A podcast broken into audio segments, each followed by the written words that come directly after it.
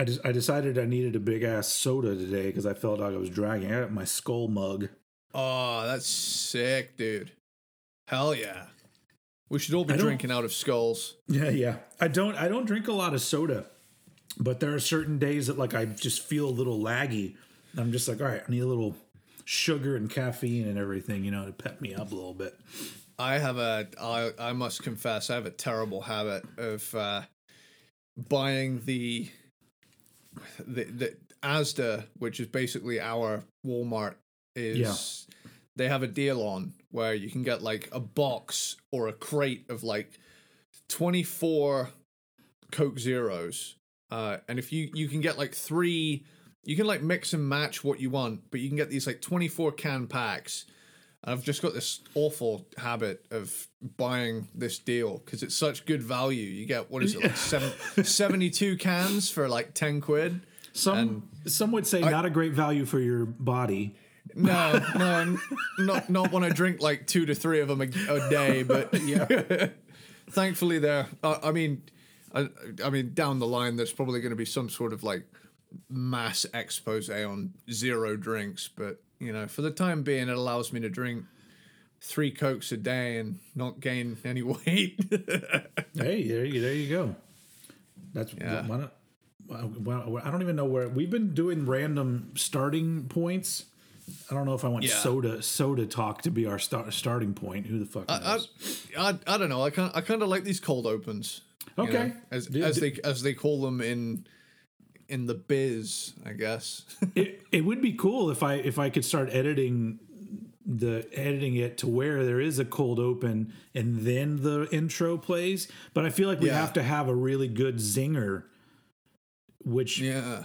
which sometimes those don't happen until much later in the episode. So I don't. So so because pl- of that, Play it by ear. Some sometimes Yeah. do them, sometimes don't. yeah, you know what? There's no rules. So you know, I didn't Yeah. get into podcasting for rules.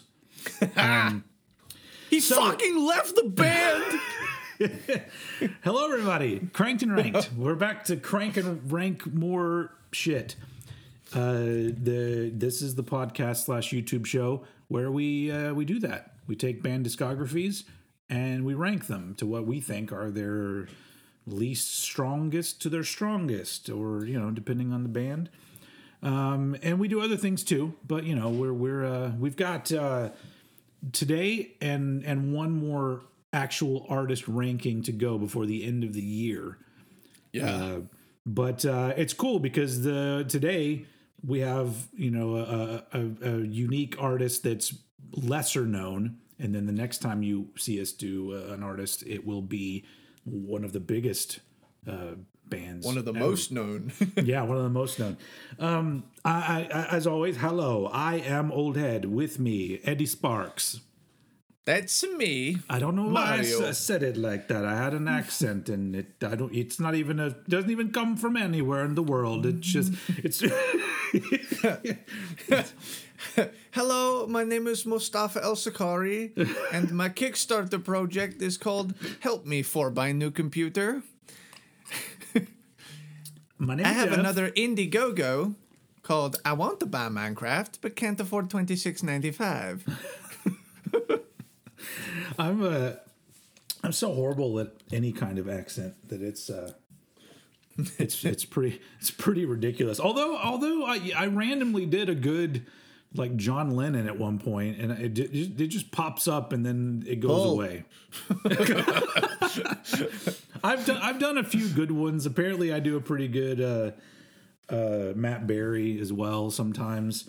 Um, but you know, it just depends on the day. It's weird because like there are those people that do impressions and they're able to just like switch their brain and they know how to do it. But mine, it's like I can't figure it out, and then when I do, I go, "Oh my god, I did it!" And I try to do it again, and then it's gone already. It's just my brain is firing in weird ways. But good thing that's not what our podcast is about. We're not doing impressions, although we do. We've already had a Lars Ulrich today. Yeah. Um, so that's you know It's that- gonna be a Dave Mustaine at some point. Um, And then Phil is gonna chime in with his take, and uh, see I've what I'm been in every fucking band. Man. he, he is like the man of a thousand Heroin voices. needle in my goddamn dick. the man of a thousand voices, along with being the Madonna of podcasting, that is uh, Eddie Sparks. Um, anyway, I'll try to include that part earlier so people know what I'm talking about. but uh, that might not, I don't even think that was when we were rolling in the podcast world. So you guys missed out. Anyway, hi. We are going to do, um, this is an interesting one because we're going to be ranking essentially two bands Yeah. but they're kind of the same band, just in a different. I fuck, I don't know. They they changed their name, Um, Yeah. but they at the time they didn't change members. I don't think at that point when the name was changed, but they've changed members. Well, they did throughout their career, which started in the '80s and ended up kind of fizzling out in the mid '90s. Uh, so the, the two bands are Ludichrist and Scatterbrain. And uh, the, the the they were known as Ludichrist in the 80s, and then by 1990 they had changed their name to Scatterbrain. Um, and uh, they're a fascinating band because they are a testament to how more adventurous music was in the 80s and 90s and how much more adventurous major labels were in the 90s because they ended Yeah. up getting signed to a major and that shit not only do you not hear music like this really anymore um, most i mean there's there's a few artists that i think pop up here and there that do things um, that are a little uh, out of left field and and don't really play by any sort of rules um, but I, I guarantee you those uh, those aren't getting major label deals these days. No, I, I, I think the shame of it is like nowadays is that I th- I feel like there's so much focus now on being like a serious artist because if it's not serious, it doesn't have any you know artistic merit because it's fucking comedy, and it's like no fuck that, right? That you know you can have songs with funny lyrics yeah, and still write really good songs. You know, it's just. yeah, I, I would like to see. I mean, I'm sure there's plenty of bands like Scatterbrain out there doing it today, but the Yeah. problem is, is that they're not getting that. They're not being pushed. There's so many bands now where like, it's almost like you never see them crack a smile, and it's like, come on, I, I want to see Yeah. some teeth every now and again. or, you know? or Let- they or they do they do tend to get too wrapped up in what genre or subgenre they belong in. yeah, and, um, yeah, Th- You know, it's funny. I'm going to bring this up just because I just because this is re- a recent thing in my brain, but a very it's a it's a same kind of thing, but they're not. I wouldn't call them a funny band. Um, I just got introduced to a band from Germany who are called Slope, and yeah, when I first saw them pop up, I kept seeing them being compared to like Turnstile and bands like that, and I'm like, well, I like Turnstile and I like some of that the the hardcore stuff where they're where they're leaning into alternative a little bit more. Um, I Yeah. enjoy that, but when I went to go listen to them, I'm like.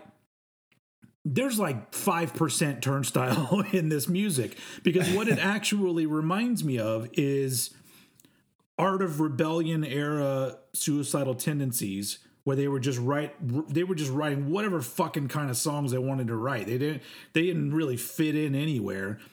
And there's another band from germany that's called freaky fucking weirdos that are Yeah. kind of like funk metal. And these guys are doing this stuff where you know i've heard you know, they have a they have a previous album out and and it's it's it's good. It's a little more on the hardcore side but it, it still has the elements that i like. But this newer one that's yet to come out i think there's three songs out now all sound totally different. There's a little bit of funk metal in there. There's some rap metal in there. There's shit where i'm just go i don't know where this fits in but i love it. And it just brings m- me back to these bands that were doing that shit in the early 90s and like yeah nobody was because you see a lot of the comments are like oh this fucking sucks i'm gonna listen to turnstile i'm like well uh, why why are you comparing these bands i don't know i don't know why yeah. um but even Turnstile are, are, are, are switching it up with what they're doing too. Um, but that, I, and I love that that's becoming a thing. Like, oh, is this a thing where we're finally going to start getting more bands that are just like, we don't really care what we're categorized. We have a band name. Yeah. That's our category. The category of the band is Slope. Here's the music we are making because I love Toss that. the fucking rule book out of the window, dude. Yeah, Like, that's a that's an easy way to to find your way into my heart is to be making music that is some sort of combination where I go, I don't really know what to call that. It's got elements of this and elements of this, but neither one of them seems to fit. I love that. If you, if anybody mm. does that kind of shit, it makes me happy. Anyway, I, I was I just been thinking about them because they they're not quite as off the wall as uh, as Scatterbrain or Ludichrist, but I'm like, well, there there are bands doing it. There are bands doing um, throwing out the rule book, so to speak. Um, Yeah. and I I love that. So anyway, so um, I guess let's get to the to the task at hand yeah. which is so we're going to be ranking all of their output, which is two albums under the name Ludichrist, two albums and one EP under the name Scatterbrain. So we're Yep. just ranking them all uh, since it's kind of this kind of the same band, and um, we usually start off by talking about where the band came into our life. And me, for like many people, there there are people who are a little older than me and maybe were into the crossover kind of scene in the 80s and they probably were introduced to them through their first album or two. But i was introduced to them through seeing the don't call me dude video on headbangers ball in mm-hmm. 1990 or 91 i don't remember what what year that video it was the, the album was 1990 so i don't know. I don't know exactly when i saw it but it was early 90s whenever they played it on an episode of headbangers ball that i watched and uh, honestly, I they weren't a band I listened to back then. It was, be, I think it was probably because that song to me wasn't a good indication of the actual quality of the output of like a of their albums and everything. Because I was just like, oh, that's a fun song, but you know, I was like, that doesn't make me want to go buy an album. Um, and so years and years later is when I finally heard all of the Here Comes Trouble album. That's when I was just like, holy shit, this is awesome. And honestly, Yeah. Don't Call Me Dude's probably my least favorite song on the whole album. But it's like, oh, for real? and yeah, and- but it but it's great. And it's so hmm. I was just so I, I very quickly got on board with them and then learning that they were used they were called Ludichrist. I was like, oh, I've heard that name as well. And so boom, I became, you know, a very big fan of theirs. As you can see in the video behind me, I have all four of their albums uh, on vinyl. And Yeah. um and uh, and I love all four of them. This is going to be an interesting ranking because it's going to be one of those things where um, really there's only uh, a little bit of criticism that I have. Uh, the rest of it is just going to be me talking about how much I love and enjoy the stuff they did. Um, so for you, you said that you first heard uh, Scatterbrain on Beavis and Butthead. Yeah, yeah, that was that was me just, you know, watching a shitload of the music video clips of them reacting to music videos on YouTube because as far as I know now, if if you buy the box set of Beavis and Butthead, those aren't on there due to licensing. Yeah. So, yeah, can- the only there are to, people. There are people that have leaked them online for like VHS copies or whatever. Yeah. um, with the music videos. But it's funny that That's you the- said it's funny that you said react. Like Beavis and Butthead were the original reaction videos. They really were. They really were because it's it's you know, and I'll be honest, they're better than most reaction channels too. Because like, Agreed. yeah, yeah, because you know, I don't need a guy fucking soy facing and eating a bag of McCoys while he watches a music video to tell me, "Whoa," you know, Yeah. just. You know, unless you're gonna like add something and say something, you know, I'm just Whenever- gonna stick with Beavis and Butthead. You know, Whenever I do reactions, that's why I've started just reacting to stuff that I'm excited about because I have something to say. Because I, uh, the rest of it is just me. I, I don't feel like I'm bringing anything to the table. But people love reaction videos. But I think people want to see people excited about music they love. Exactly. Yeah. And so- and I, I see the appeal. Don't get me wrong, but I, de- I definitely feel like there's a way to do it that you do it really well. I like how you do it because you stop. You know, you give your two cents and whatnot.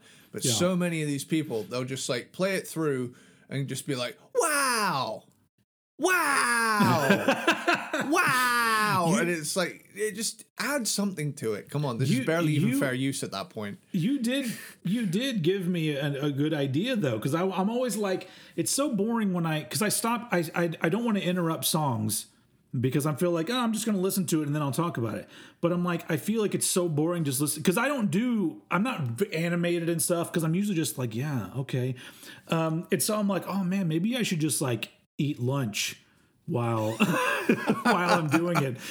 Um, Yeah. Because that way it's like it's you know don't know. Restoring a classic car while you're doing you're reacting I- to it. I could, I could, I could somehow get some kind of food to try for the first time. So it's a double reaction. It's reacting to a song and reacting to a new food at the same time.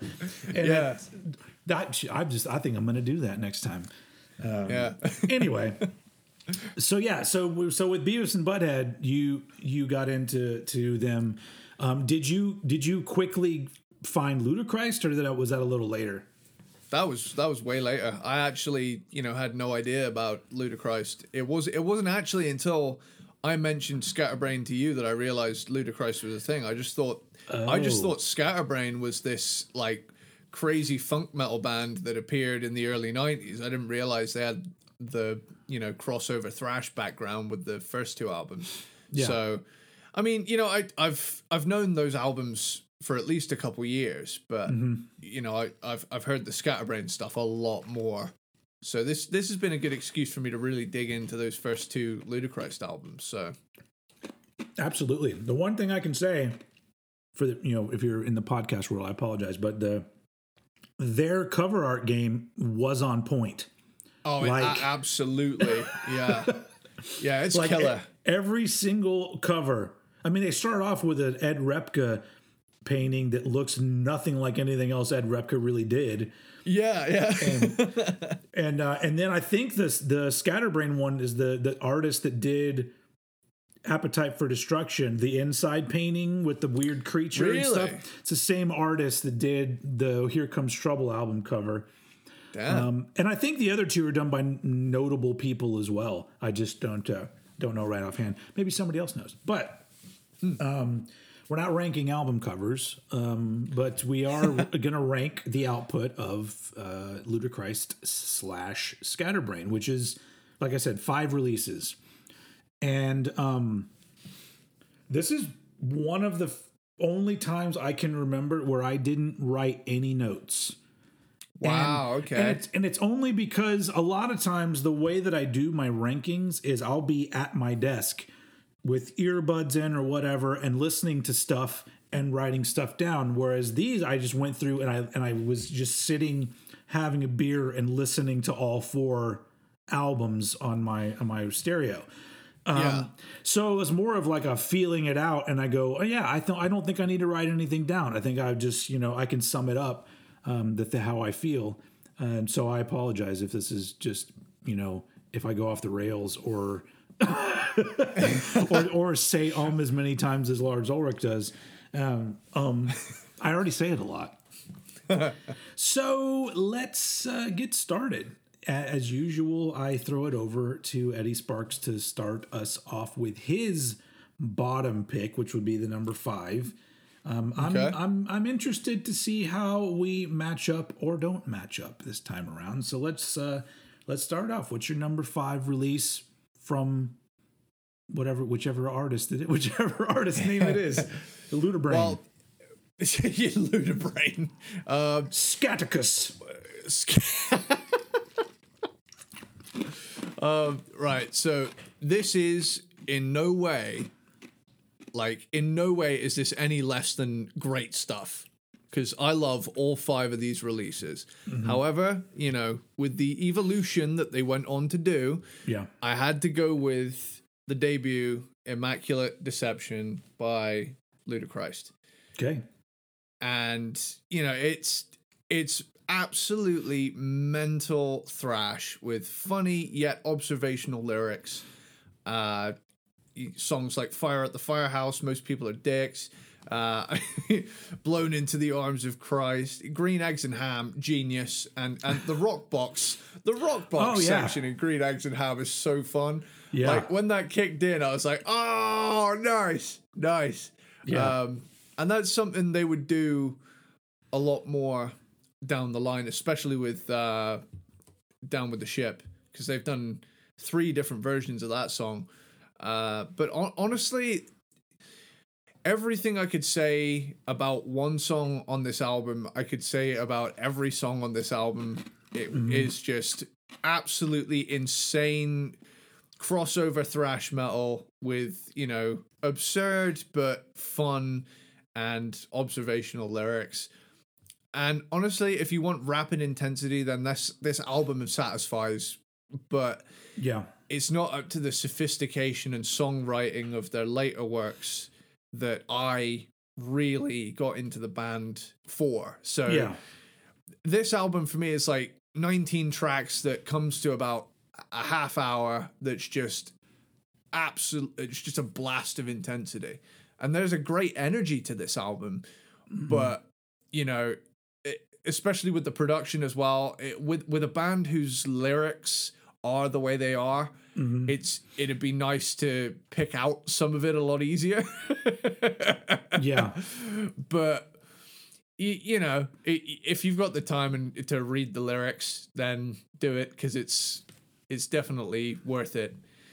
But it, all in all it, it, it is my least favorite of the five but i would i would definitely still give it like a like a seven or eight out of ten because i just i love this band so much. Yeah.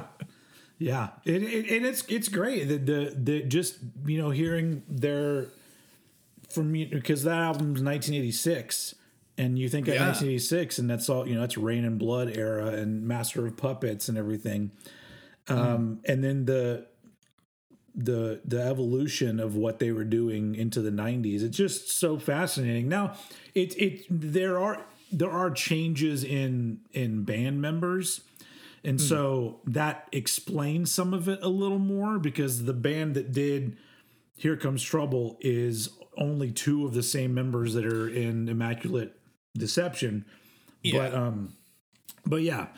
Uh, I I'm down, I do not uh, I'm not that my placing is not the same. Um, My uh, my number five is the only release here that I have actual critiques about, and uh, that's the 1993 EP Mundus Intellectu- Intellectualis yes. uh, by Scatterbrain, uh, which was the last last thing they put out.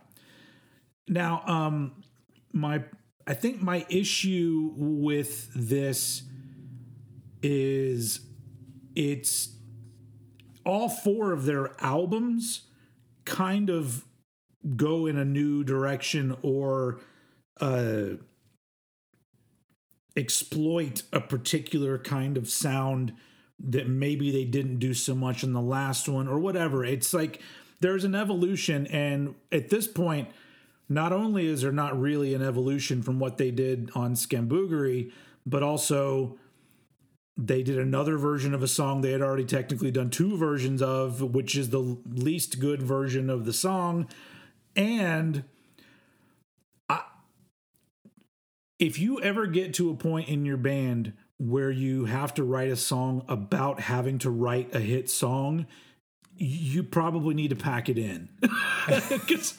Because that's the first song on there. And even for something that came out in 93, that is already so tired to be like, let's write a song about having to write a hit song. Or, okay, uh, that's not really that's not very unique or interesting and the way that they do it. It's not even a very great song to begin with.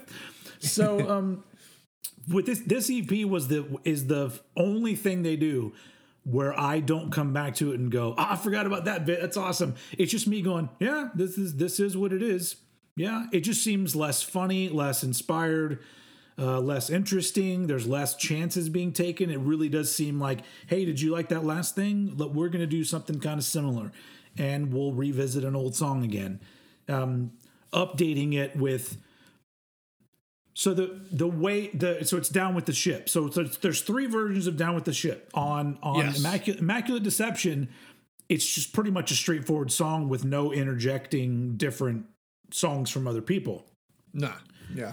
On Here Comes Trouble, the reason why that one I think works so well then and now was that for the most part they weren't doing contemporary songs. It's in uh, 1990 they're yeah. still doing Led Zeppelin and and shit like that. Whereas the 93 one, it's literally just like they were what's on MTV. All right, let's do Stone Temple Pilots, let's do Nirvana, let's do and it doesn't quite have the same charm as the uh the Here Comes Trouble version. So that already kind of kills the ending of that EP. But yeah, this is the only one that I don't listen to very often because I just kind of go, they did so much better shit than this. And to me, it does sound like a band. I mean, they ended their career right after this came out, Um, Yeah. wh- which is either 93 or 94 because I've seen both dates listed for this. Um, but Yeah. it just it just really um it's kind of a bummer at the end of their discography of all of their four amazing albums because this is this is just kind of a yeah i can see that they maybe they kind of to either take take a break or just end it um and then they they ended up ending it. So it kind of it kind of sounds like they needed to do that. So it ends up being my number five. So uh moving on to your number four. Well, I can jump off of that because my number four is Mundus Intellectualis. And, you know, it, I definitely agree with the, you know, kind of rehashed songs they did, but I still like them. And the, the first time I heard it, and I was like, oh, nice, Enter Sandman's in here. And then it was like, oh, nice, Plush is in here. You know, Yeah. some, you know, nice little nods to an era that I'm a big fan of. So Yeah. whenever whenever I heard that, I was like, ah, oh, yeah, I agree. That song's great. Um, but yeah, you know, I actually really like Write That Hit, but I can definitely see that, you know, around that time it had been done. yeah Uh, that being said, it, it does get stuck in my head, and I feel like it should have done a bit better than it did. But uh, the one that always pulls me in is Beer Muscles. I Yeah. fucking love that song. yeah Great workout track if you're drinking. Um, every- everybody does it. It's a Great funky track. Funny thing. See, I I particularly enjoy the you know original ones on here a lot more than you know the down with the ship new improved version. Yeah. But you know, funny things got some killer riffage going on. How could I love you if you won't lie down? Dead Man Blues, crazy skank beat track. Honestly, I think as well, it being an EP, it's not got as much material. So with an EP, you kind of have to really make it count. Um, so w- with that, you know, it is my number four, but I love it. I, d- I do love it. Cool. Um, all right, man, we're we're blowing through this so far. Uh, my number four is Scamboogery from 1991. So, um, this to me is just really the only thing that puts this at number four because it's really well done, well produced. It's so much fun, and I mm. think the probably the only thing when I'm going through and listening to their discography and I'm you know, the only reason I would ever say anything bad about this is having to compare it to the other three albums that they did. And I think that they lean way into the funk metal thing on Skin Yeah, they definitely they definitely do. but not just that it's almost like and maybe this was this was you know on purpose but it's almost like they start to parody themselves because even the lyrics there's so much like knick knack paddywhack and kind of stuff all through the lyrics that I'm Peter just Piper like, picked a peck of pickled peppers.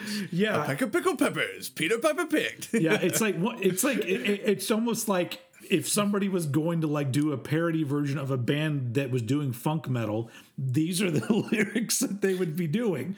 Yeah, and um and so but what they're doing it's a lot of fun.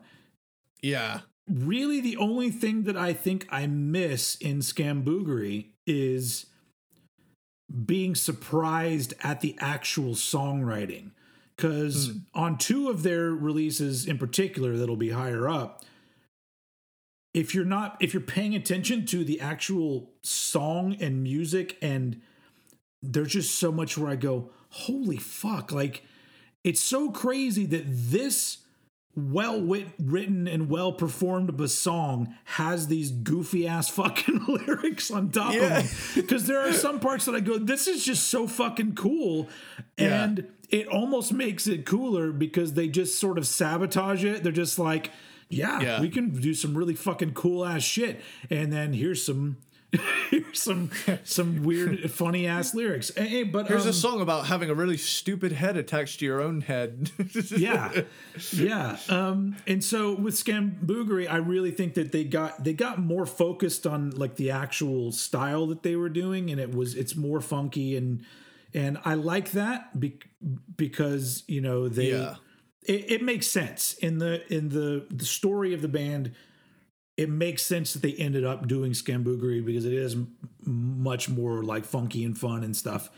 Um but yeah there's less surprises. The other three albums are all albums where every time i listen to them there are things where i just i've, I've forgotten about somehow because they pack so much into what they're doing. And there's some of that on scamboogery just not as much. Uh, but uh, yeah it's it's great. Like honestly i really feel like depending on what you're wanting from this band like you kind of get these different flavors you know because some people will be coming into it wanting some funk metal. Some people will want some crossover. And then people like me i, I want some albums where i go where the fuck does this fit yeah. um, so yeah, num- my number four is scamboogery Cool. which is which is fun to say also Yeah, they've got some. They've got great album titles, man. Like, which you know, speaking of, my number three is Power Trip by Ludichrist. okay And this is a massive step up in songwriting and production. Oh, L- Like like from from the debut to this one in the span of what is it, 2 years? Absolutely incredible. Like th- that now instead of these flurries of absolute chaos, now they're like actual focused composed tracks that, you know, it, it it's like comparing the first suicidal tendencies album to you know lights camera you know revolution revolution Yeah. like there is both are awesome in their own right but Yep. there's definitely a lot more focus on power mm, trip Man, we gotta we gotta do suicidal at some point. We have. I'm Yeah. surprised. I'm surprised we haven't done them. We'll dude i there, got folks. thinking i got thinking the other day we haven't done rage against the machine yet like Nope. there's so many there's so many bands like i remember someone once commented something to the effect of uh so what are you gonna do when you run out of bands and it's like do you have any fucking idea how many bands there are like like Yeah. like there's the big four sabbath and zeppelin and that's it like Yeah. I, I think I think we end up doing artists that some people or don't really care that we would talk about. Um, but I think that that makes the other ones more special. But I remember uh, the first the first time we did one of our one of our like kind of outside of metal episodes. What was it? DJ Jazzy Jeff oh and yeah, the Fresh Prince. Yeah, that was that was a good episode. it was great. But yeah, Yeah. but yeah. uh, Um, I, I I think people have gotten used to it now. Um, and you know, and and in fact, you know, I do get get comments Keep still. the Fresh Prince off your fucking podcast. oh man, it's Oh, I, I Isn't still it- love that guy. I'm isn't lie. it? Oh, I, I do too. Isn't it funny how things have played out in a way where initially I felt bad for Chris Rock, but now I feel more bad for Will Smith because I just I see kind of what probably drove him there, and I go, Yeah. oh my god, he's got so much going on that he I- his life has to be very stressful because like mm. because like at this point it's coming out that not only did he did it seems like he has has a marriage that whatever he wants out of that marriage probably isn't fucking what she's giving him and he's having to like play by her rules. But on top of that he's into dudes and he can't tell anybody that.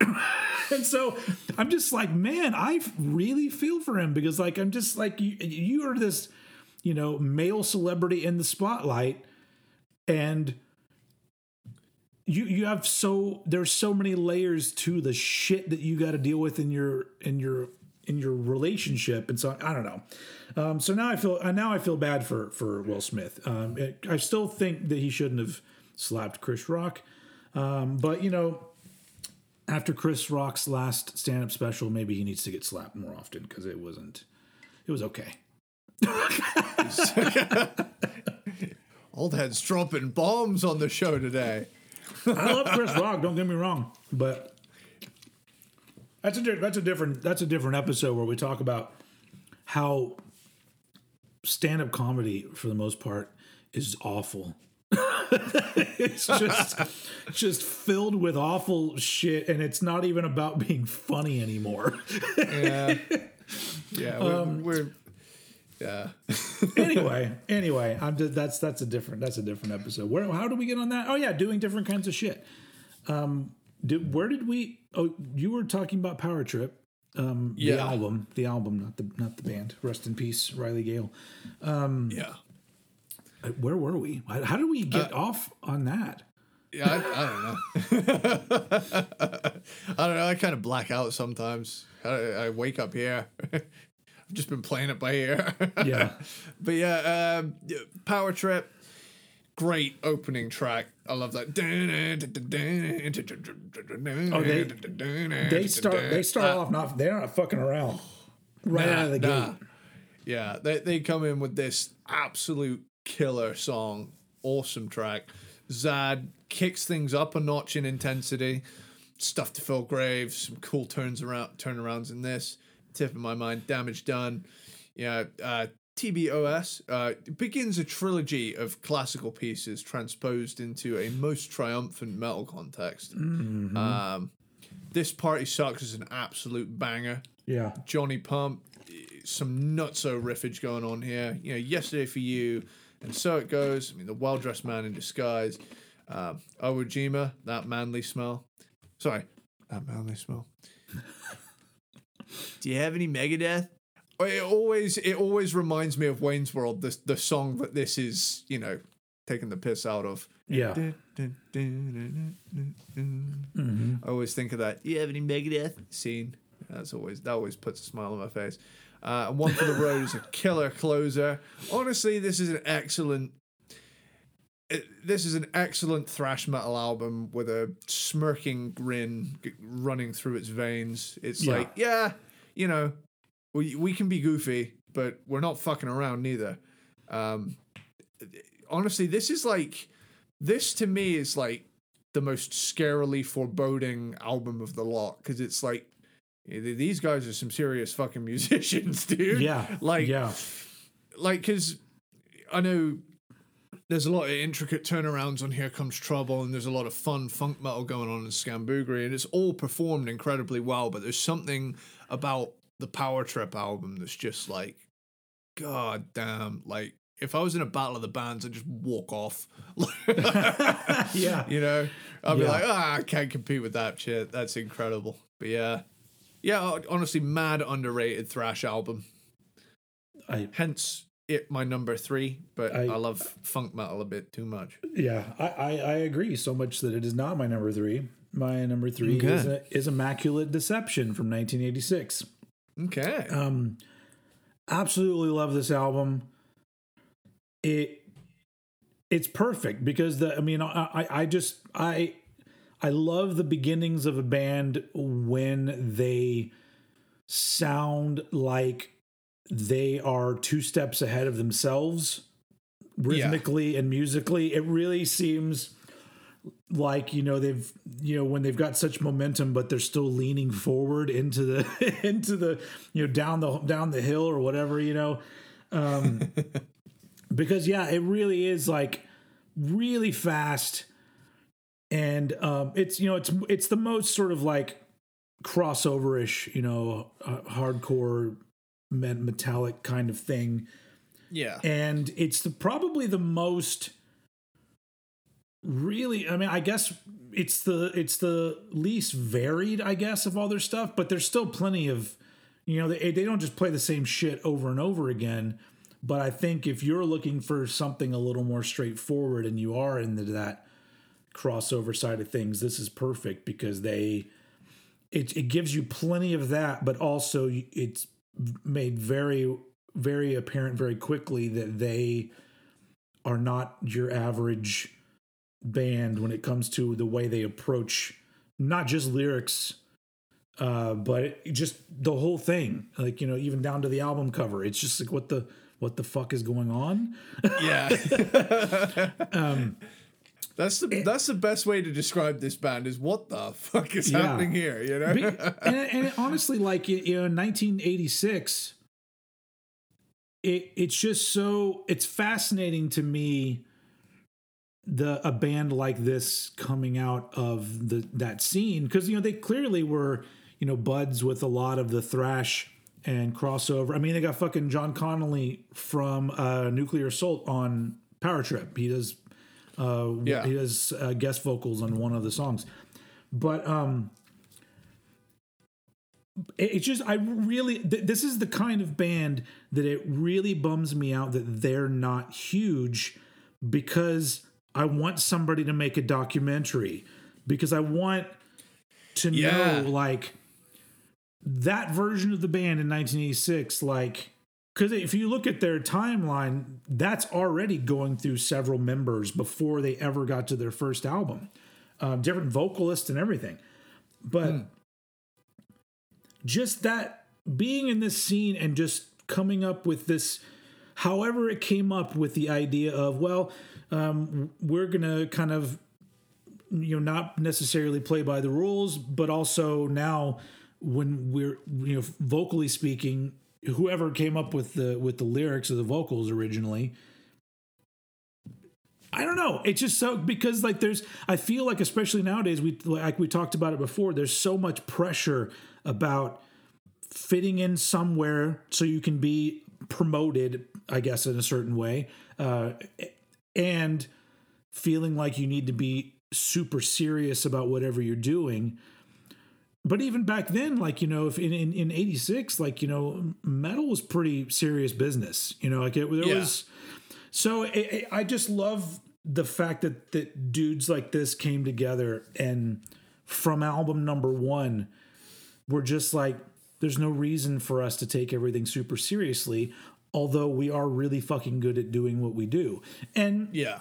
it's uh, it's it's undeniable from album number one. There's it's just way more. Uh, I, I don't know. It's like on speed. It's like the other stuff they did, but uh, much more concentrated and faster, and uh, it's great. It's just a classic crossover album of the mid '80s, and um, I love it. So that that that's my that's my number three. I said I I, did, I if I'm saying such nice things about this album and it's my number three. Um, th- imagine what I will say about the next two. Yeah. So uh, we're down we're down to the top two. Man, we're we've we're moving. We are moving, but you know, it's it's a small discography, but Yeah. yeah, yeah. I mean, Christ, if you, if you were gonna if you were gonna like separate the two two bands, Ludichrist cranked them ranks just Yeah. on its own. like, yeah. Um, in that case, it would have been a perfect match. You know. Yeah. Um, but yeah, number two, my number two. What did I do for my number two? Scamboogery All right. is my cool. number two. And uh, my reasoning funk metal is the most underrated genre of music of all time. Most unfairly shit on masterpiece of a genre that needs to make a comeback and put some fun back in heavy fucking music because I think that's honestly what could be missing from a lot of music today. It's just everybody takes it way too seriously. Yeah. Every now and again, we all need to write a song like "Tastes Just Like Chicken" or "Grandma's House of Babes." Just, I mean, what ha- what happened to that mindset, man? I love it. Uh, big fun, is a very, quite literally, very fun funk metal opener. Yeah. Um, it's a great video too. I love that. Uh, fine line. It's a fine line between living and being alive. Love that. Tastes Just Like Chicken is an endearingly catchy indictment of the mainstream charts. Absolutely love that. Love that song. Even even if it is just a bunch of tongue twisters Yeah. sung in the verses. But like what's what's the what's the breakdown go like again? Hang on, wait. Tastes just just like chicken scatterbrain just like chicken lyrics i need to get this out of my system okay. where is it here, here we go in my car i drive along the radio it plays a song to the song i sing along i sing along to the song why do i sing sing along do I sing because it's a good song or because I'm brainwashed because I hear it every five minutes? I sing along to dog food commercials too. I don't see the difference, do you? A dog can lip sync too. I fucking love it. It's a great song. Yeah.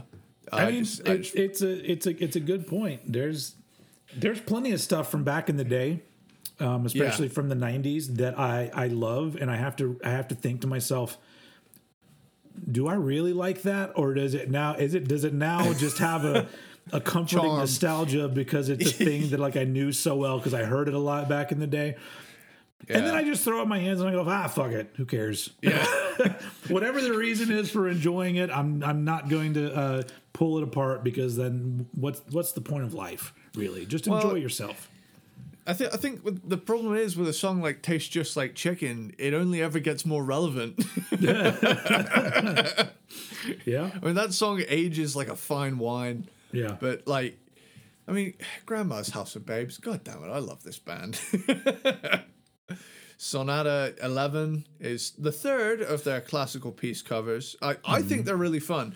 They Yeah. give me the vibe of they give me the vibe of the opening to Play with Me by Extreme, Extreme, and yeah. that yeah. Every time I hear one of these, I just picture the mole montage from Yeah. Bill and Ted's Excellent S- Adventure in my head. S- Same here.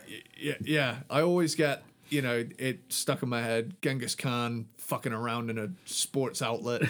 Um, Joan of Arc doing fucking jazzercise. Uh, Bartender is a great drinking song. Scamboogery is a fun title track. Swiss Army Girl is this hilarious sing along number.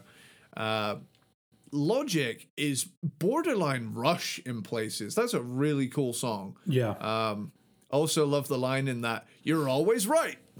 They disagree. Therefore, they are wrong. Just fucking love that line. Um, and down the road, rock and roll ain't pretty. Is just a ode to the road. Good old rock and roll, good time, fun with our bros. Yeah, th- these guys uh, always give me the vibe, of, especially Scatterbrain. Scatterbrain gives me the vibe of Ugly Kid Joe if they turned the Goofy up to ten.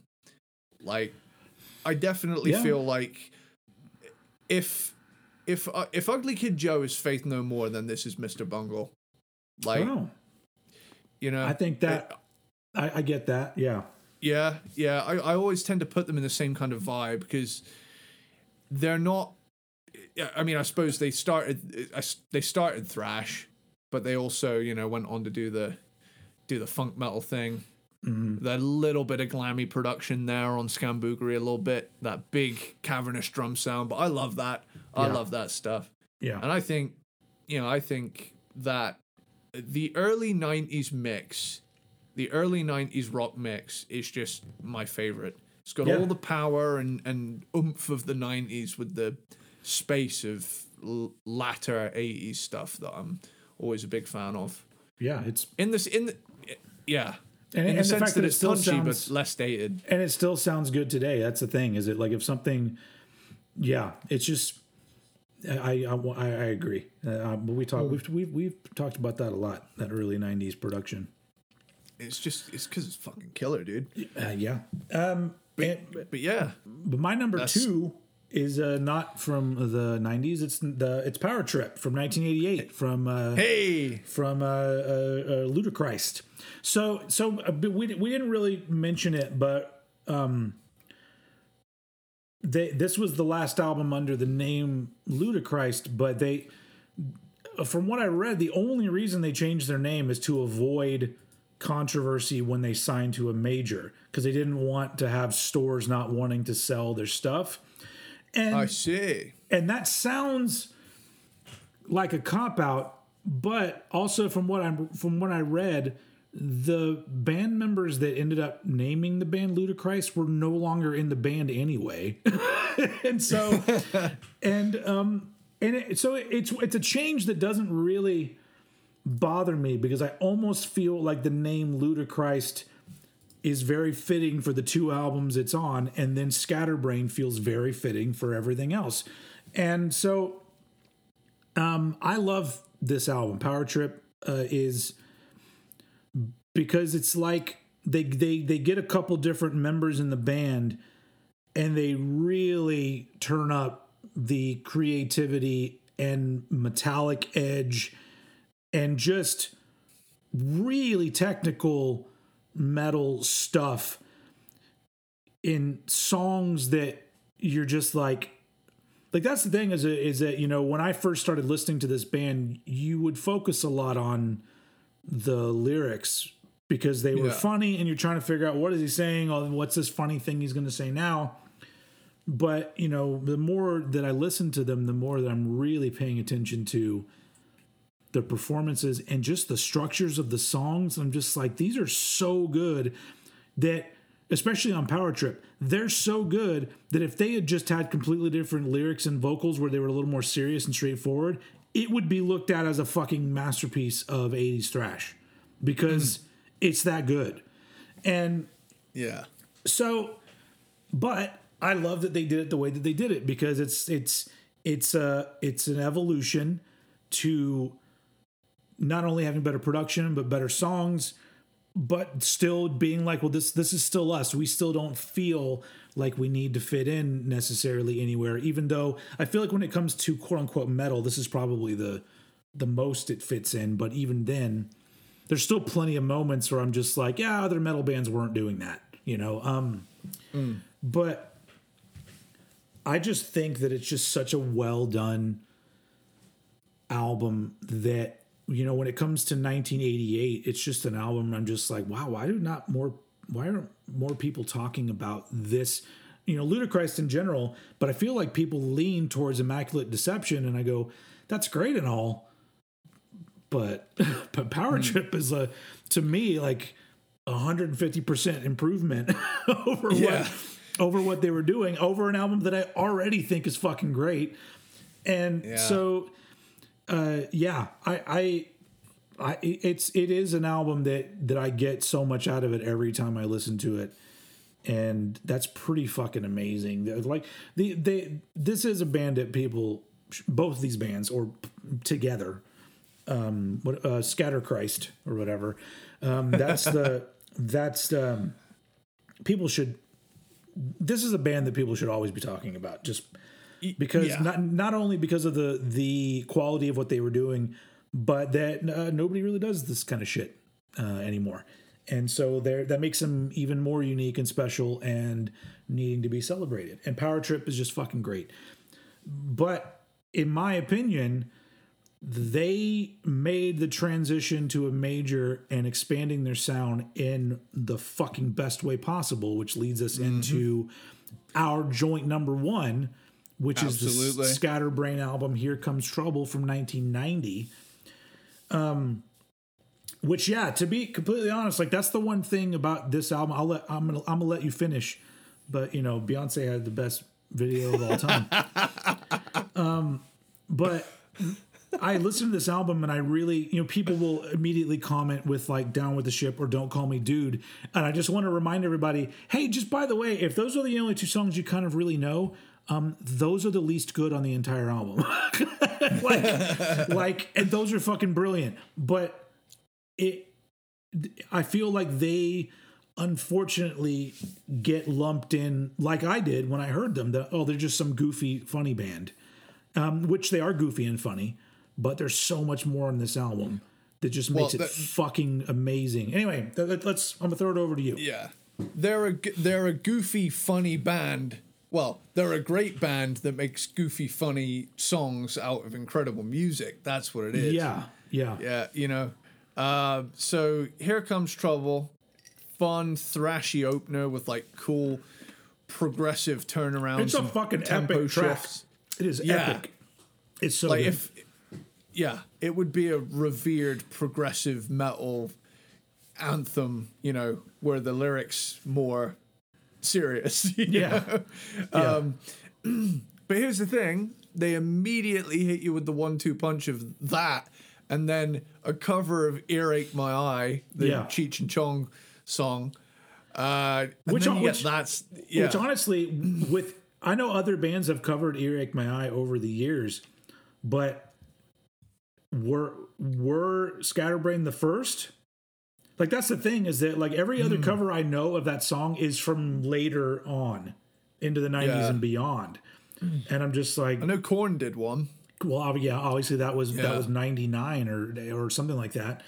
Um, but yeah, so and it's one of those things where I I think up to a point it that wasn't like a song that everybody knew.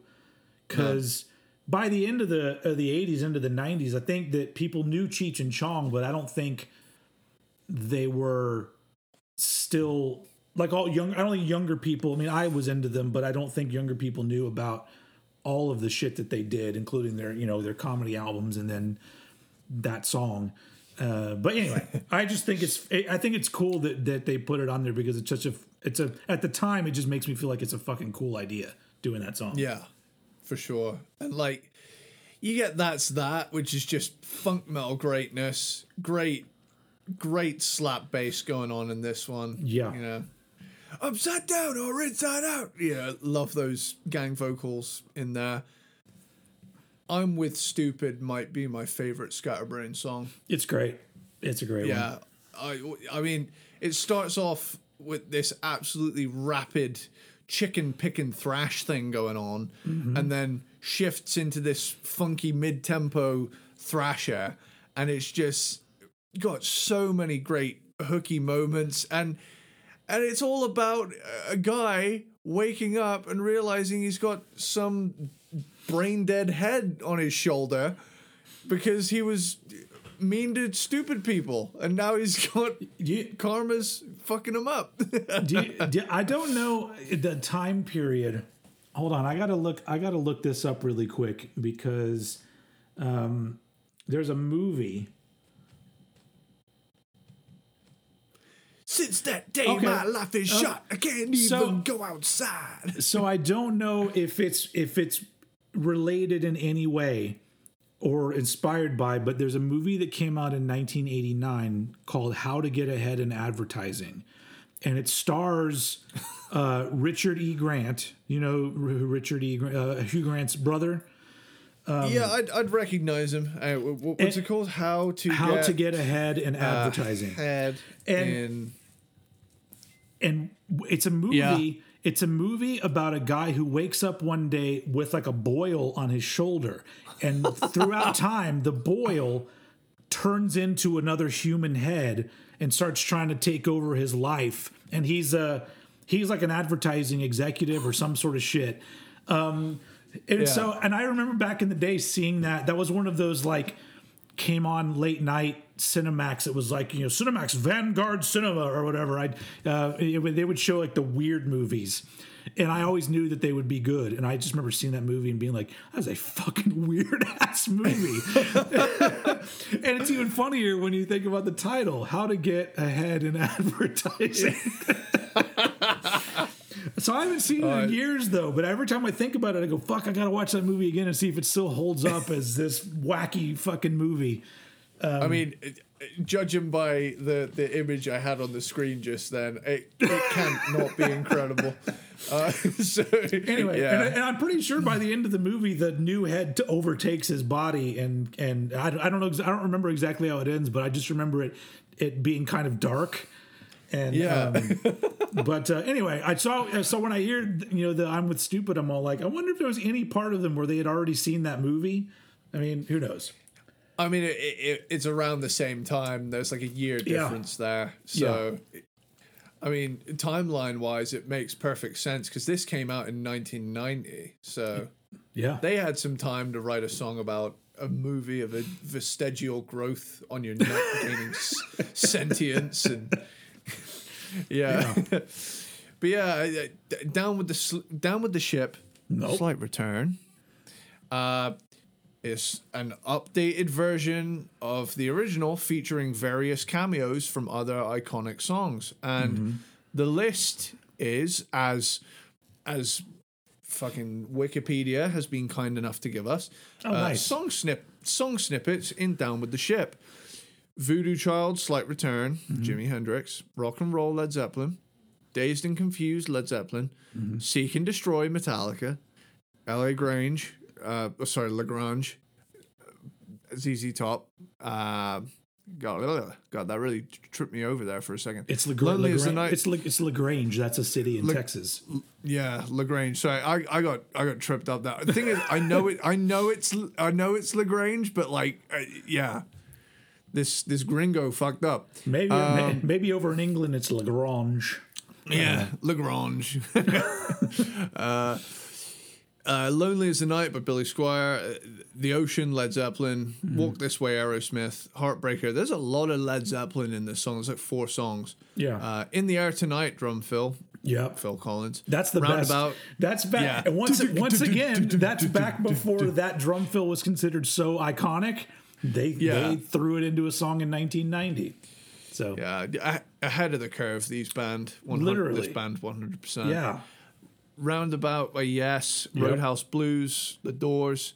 I ain't talking about Love, Van Halen, Where Eagles Dare, drum intro, Iron Maiden, The Star Spangled Banner, Yeah. and the Woody Woodpecker theme um, in the outro, and I just.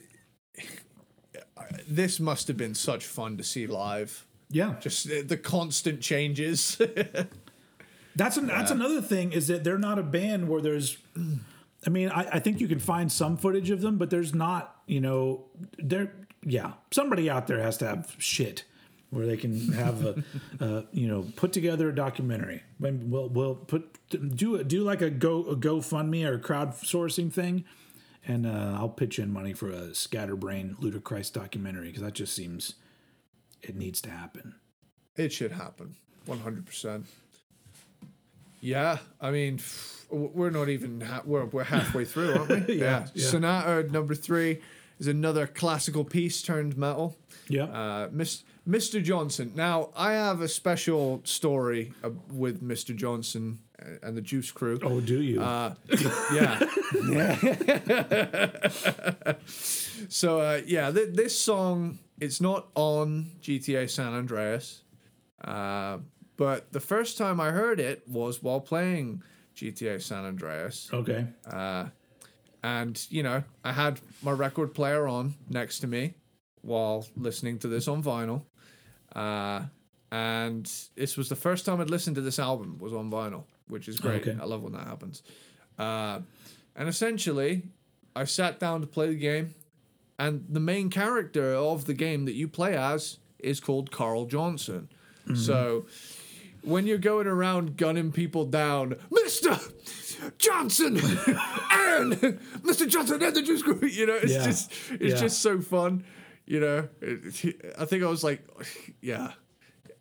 I was just on a full full blown rampage at the time. Mr. Johnson, Mr. Johnson. Yeah. It's just just I started bursting out laughing because I was just having such a good time. Just But you, uh, it's you, your game, and your Johnson is. Uh, that was so good. Oh, that, that should be the fucking cold open for this show, man. Jesus.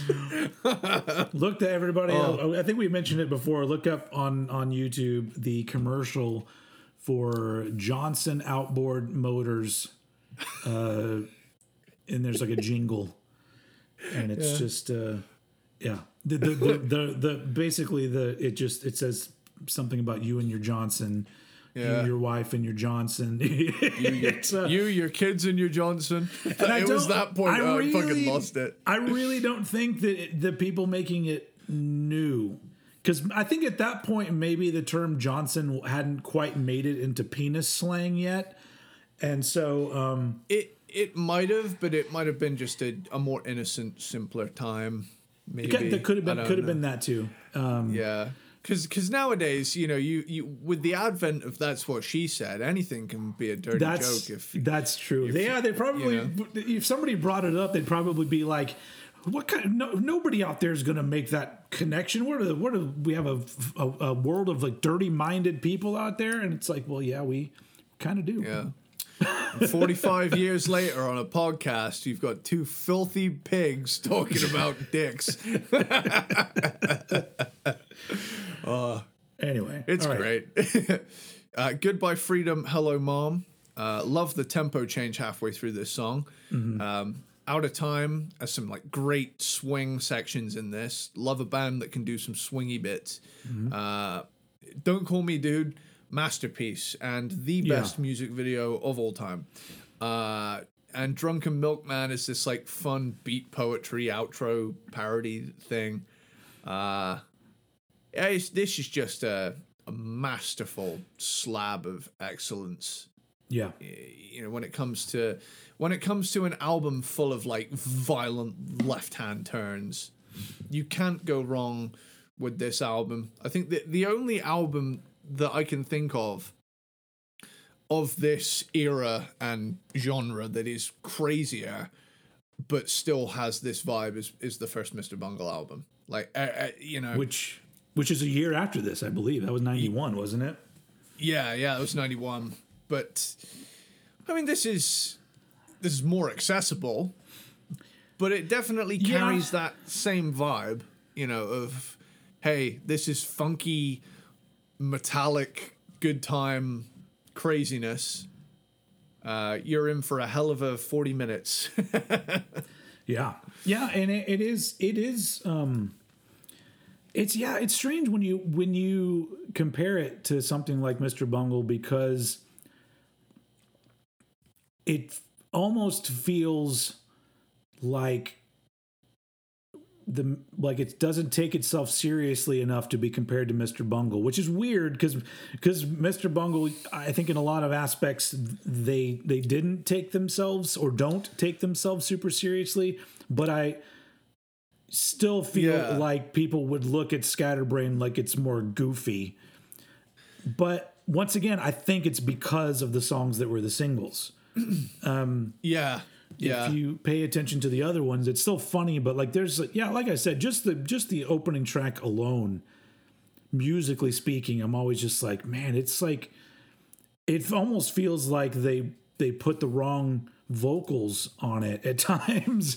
I mean it goes with it perfectly fine but it's like the song was created for one particular thing and then a different vocalist came and went fuck it here's what i'm doing on this. And um, yeah. and I love that about them. But they'll have songs where parts of the song feel like wherever you expected it to go, it goes somewhere a little bit stranger, but way cooler than you would expect. But yeah, I mean, there's a reason why this is our joint n- number one because I just think for hmm. everything that they ended up doing, this one is the most unique, I think, of all of their releases because it's the most difficult to uh, pin down of all of their albums. yeah. As soon as you think it's one kind of album uh, or in one song, it's a different part of a song that you didn't expect. But at the same time, you know, as a musician, you listen to it and just go, "Holy fuck, these dudes were were incredible." And um, so that makes it special because you you know, as we've said so many times in this episode, that that shit like this doesn't get made that much anymore. Um, I wish that it would, but I also don't want it to get oversaturated with people doing shit like this because then it's not fun anymore either. yeah. But yeah, it's a. I mean, it's. I, I don't really have much more to add than what you did. What they did because it's it's it's really good. It's just it's just an album that I I'm always just surprised that it's as good as it is when just looking at it for what it is and for what the just you know talking about don't call me dude which is which is great it's amazing mm. but um i love the fact that there's that kind of I don't know. It's not. I wouldn't call it an iconic song because a lot of people don't know it, but people who know it really know it. But it's in this album of all this other music that just it, it, it doesn't sound like it necessarily comes out of 1990 but it also probably couldn't have come out any other time. So yeah. it's uh, it's pretty it's pretty great. Um and so yeah we, our joint number one here comes trouble from 1990 and yeah that just this feels like it went by too fast. Yeah it does but i guess the yeah. career of this band went by too fast i know that that they have done like reunion shows but i almost feel like when they do the reunion shows from what i've seen i feel like they focus a lot on the ludichrist era and i think it's because i think there's members from the early albums that are doing these. I'm not quite sure, but um, if anybody knows any of the gentlemen that uh, that were in uh, Ludichrist slash Scatterbrain, um, send them send them our way because they. I they, believe, according to the. Um, you know, encyclopedia of everything true, Wikipedia. Wikipedia uh, says that Ludichrist have been active since 2012. They've been back together since 2012 and to present day. Uh, okay. Whereas um, I think Scatterbrain did a one time reunion show in 2007, I think it says here. Yeah.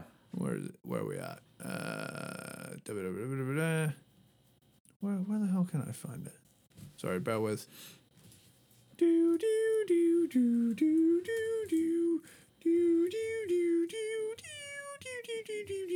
There we go.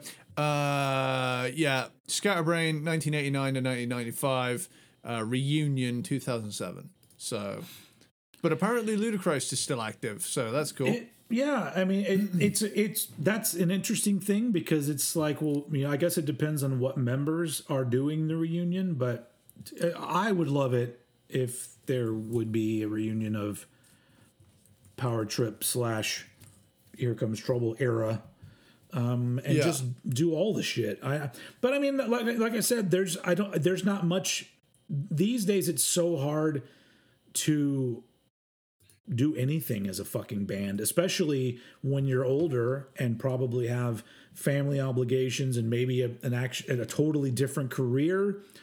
And you know, so you know, people will be like, "Why don't you, you know, get back together and do a tour?" I'm like, they don't have the fucking money to do it. And in this particular case, there's not a huge demand.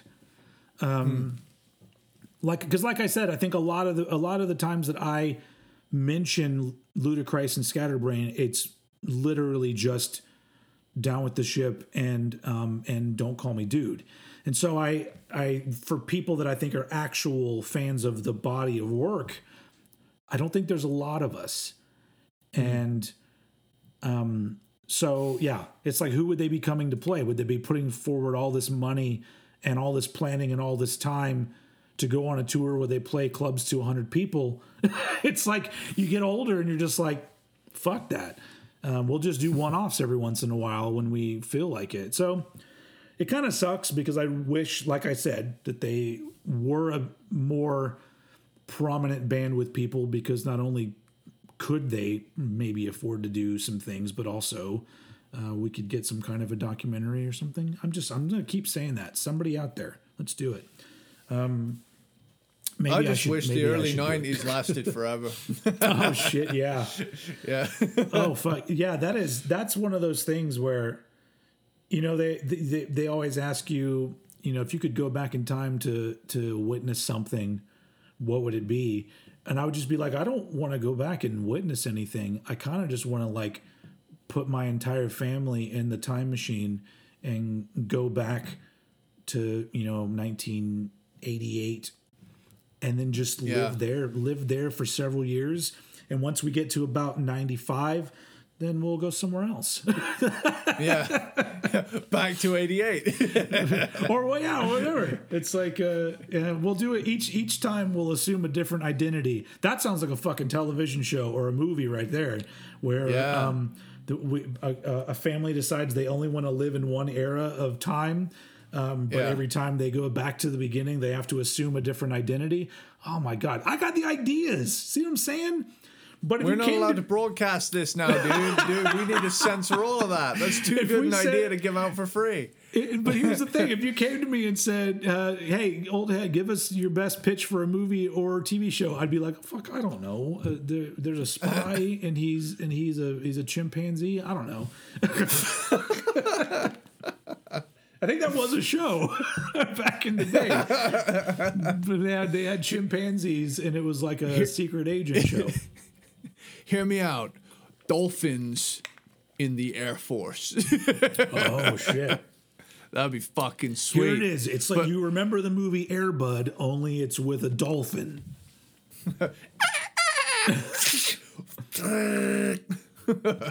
Although Airbud is like a, it. is a is a dog that plays basketball. But Yes, yes. I'm I'm familiar with his work. Yeah. the, cla- the classic of, of, of uh, old school cinema, Airbud. Yeah. I, I never saw Airbud, so I don't really know. I, I assumed it was bad, so I just never watched it. I watched Santa Buddies recently.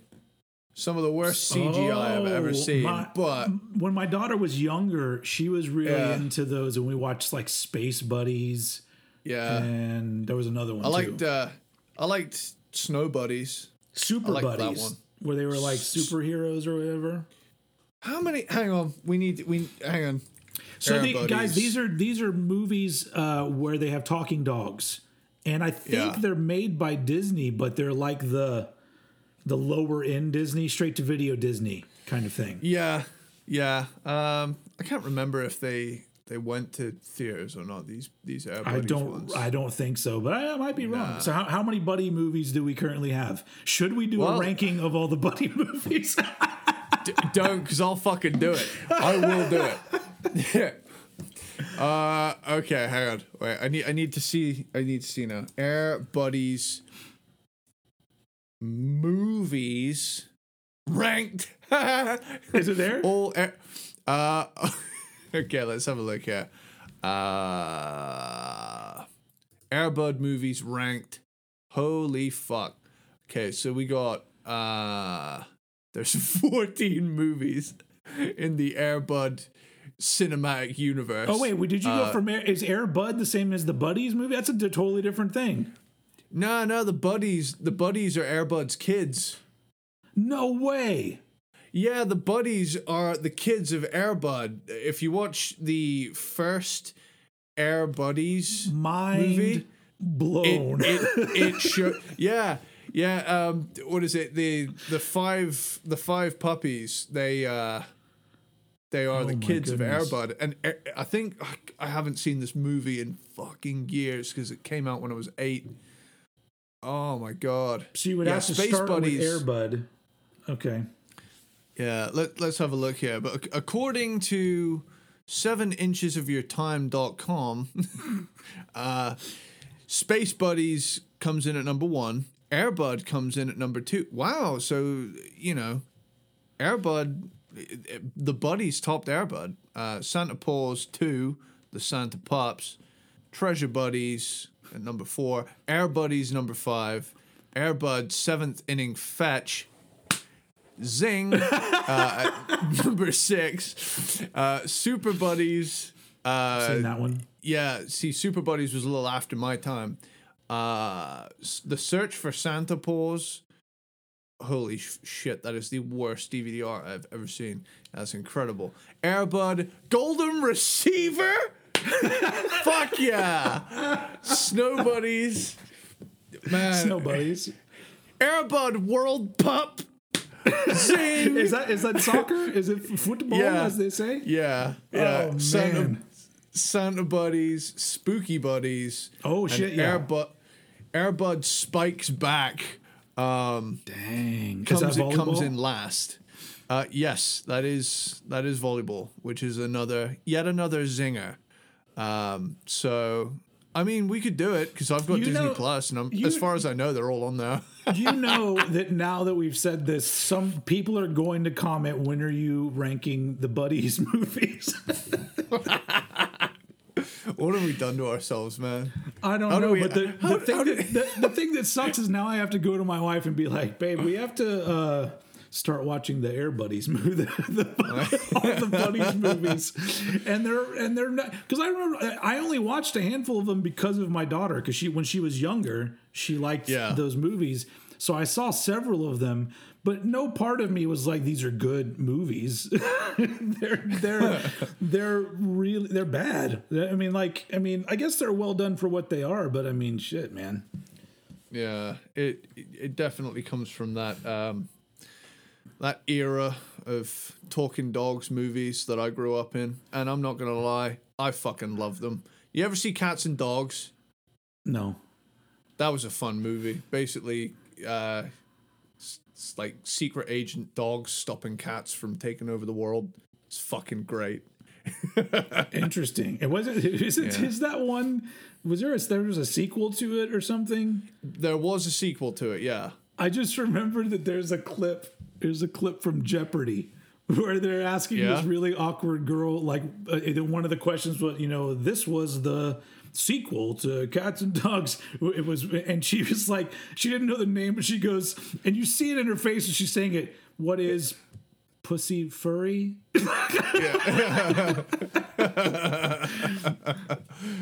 Oh man, I'm I'm pretty sure wasn't it called Pussy Galore? So- so- so- something like that. But I think pussy Oh, furry but is a way better cats- title. oh no, Kitty Galore. Okay. Kitty galore. So she, her brain, her brain went pussy furry. But uh, anyway, I just feel like that's an entire other podcast where we're talking about talking animal movies.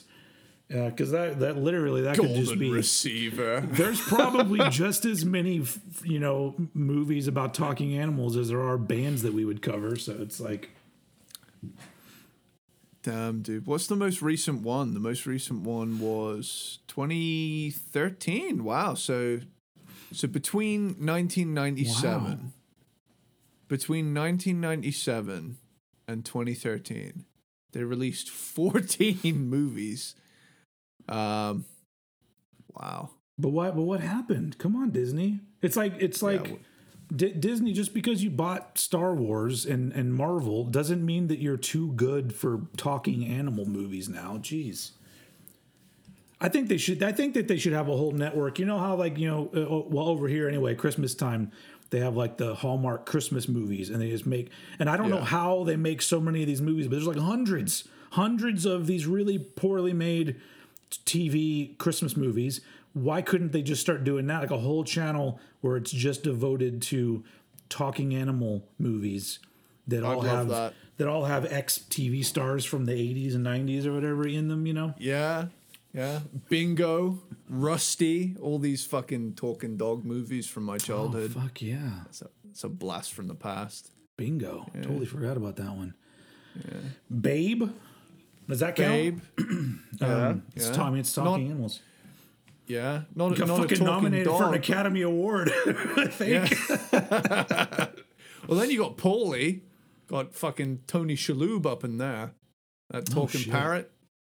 Okay. Yeah, Yeah, see what I'm saying? We, we're, we've opened up a gigantic can of worms that's just gonna. It's a never ending. It's like a magic can where worms continue to pour out, and no matter what. So anyway, that being said, we forgot to do this because we finished the ranking of uh, Ludichrist slash Scatterbrain, and every time we do that, we celebrate by doing this: three, two, one, yeah, yeah, we did we did it. Very nice, and very uh, nice. Yeah. All right. Well, that's shit. We got uh so we got three yeah, three more episodes b- before the end of the year. Um one more band ranking. Obviously, we have a holiday special as we normally do. But up next, next week we have a uh, a, a kind of I guess it's a sidebar, a CNR sidebar but it is one that is stressing me the fuck out Um, Yeah. because uh, I I'm not even going to go into it, but it's uh, it's stressing me out. Not just choosing what I'm including, but but an order to put them in. yeah. It's uh, it's uh, it's more stressful than doing the buddies movies. I'm telling you. Um, but uh, but it's gonna be fun. So uh, peanut butter platypus, all of you that are still here, and you know you'll. It'll, it's going to be fun. It's mu- it's it's music related, and it's uh, it's probably going to be a really great conversation uh, between the two of us um, for next time. And yeah. uh, then, like I said, after that, we're going to be ranking uh, one of the biggest rock bands ever. And um, yeah, and then all of a sudden, it's going to be 2024. Insane. Insane. that's that's fucking crazy. Anyway, We'll be in the mid 2020s. oh my god, Like we're we are wrapping up the early 2020s. we're li- we're literally in a decade that people are going to refer to as the 20s. That's fucked up. Because like is because when we say when we when we say the 20s we're we're talking about 1920 not even thinking that there was an 1820 and a 1720 so you just know that there's going to be a, a eventually once we're all gone this will be the 20s the roaring 20s i don't know anyway all right roaring fucking garbage fire of a decade so that's- far. that's ain't that the truth it's getting better. It is well in, Uh, I mean, in some maybe, ways. maybe maybe over there. I don't know. It's it's still it's still uh, it's still all up in the air over here, but we'll see. Yeah. Anyway, um, yeah. So next time uh, we're gonna have a nice uh, CNR sidebar that will be very fun, um, and uh, yeah. So that, that's all. That's all I have. You have any parting words for the the the peanut butter platypuses out there? These nuts. Got him.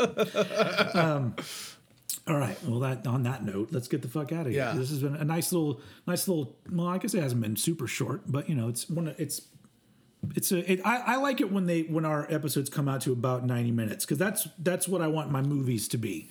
Like you know, it's you got to be a fucking amazing movie to hold my attention two plus hours.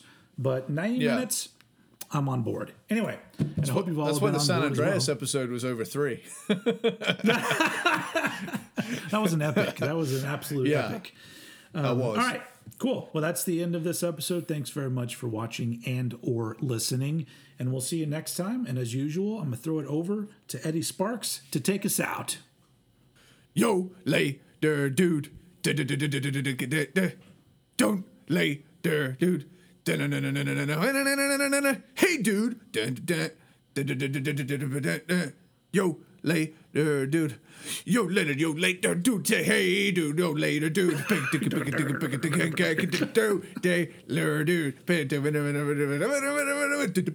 That's such a fun song. That is, it's great band. Listen to them for Christ's sake. Everybody, leave right now and go listen to uh, Scatterbrain and Ludichrist. All right.